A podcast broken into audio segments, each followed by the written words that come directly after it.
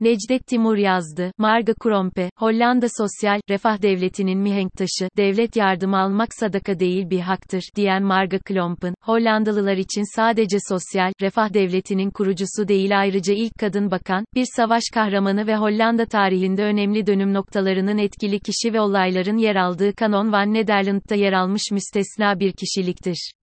bin dokuz yüz on iki yılında Arnhem'de psikolojik problemleri olan kırtasiyeci bir babanın kızı olarak dünyaya gelen Marga, annesiyle birlikte zorlu bir mücadele yaşamış ve annesinin desteğiyle Utrecht Üniversitesi'nde kimya okumuştur. Bu eğitimden sonra kimya öğretmenliği de yapmıştır. Belki babasının bu sorunlarından dolayı asla evlenmemiştir.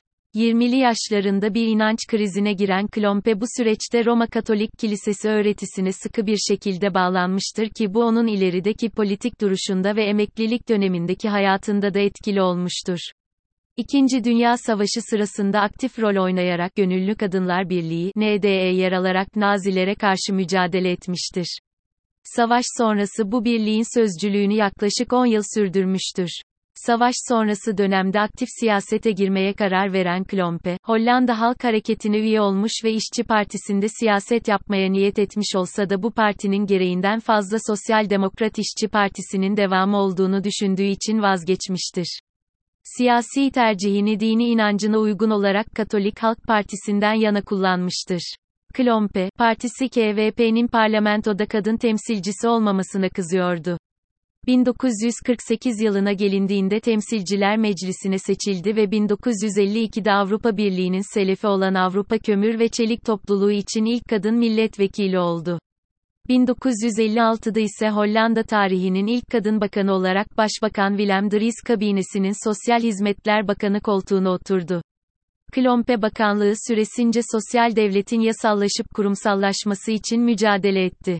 Kilise rahiplerinin fakirler için kurduğu fondan başlayan yolculuk bin sekiz yüz kırk sekiz yılında Hollanda'nın ilk anayasa hazırlayıcısı Thorbecke tarafından anayasaya konulan Refah Devleti, Klompé tarafından kurumsallaştırıldı. İlk ve en önemli çalışması altmış beş yaş üstü herkese aylık bağlanması oldu. bin dokuz yüz altmış beş yılına kadar sosyal devlet için birçok önemli adım atıldı.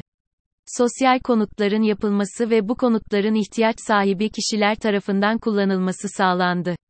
Tabii ki bu çalışmalar bütçeye birer yük olmasına ve ciddi eleştirilere uğramasına rağmen Klompé bu projesinden asla vazgeçmedi. bin dokuz yüz altmış beş yılında genel yardım yasasını tanıtıp hayata geçirdi. Bu şekilde Hollanda Refah Devleti yasayla belirlenmiş oldu. O zamana kadar, maddi desteğe muhtaç vatandaşlara yardım kuruluşları veya aile üyeleri yardım ediyordu. Klompé'nin görüşüne göre, sağlanan yardım yetersizse hükümetin müdahale etmesi gerekiyor ve hazırlanan sosyal yardım yasası devletin ek yardımlar yapmasını öngörüyordu. Yasa uyarınca, sosyal güvenlik yardım değil, bir hak haline getiriliyordu. Klompé göre maddi bağımsızlık düşük gelirli Hollandalıların yaşam kalitesini artırmak için zaruriydi. Bugün Hollanda dünyanın en yaşanır ülkelerin başında geliyorsa bunda Marga Klompé'nin büyük katkısı var. Bu katkıdan dolayı Klompé, Hollanda'nın önemli kişi ve olayların yer aldığı Kanon van Nederland'da yerini almıştır. Partisi tarafından başbakanlık için aday gösterilmek istense de Hollanda'nın bir kadın başbakana henüz hazır olmadığını söyleyerek teklifi reddetmiştir.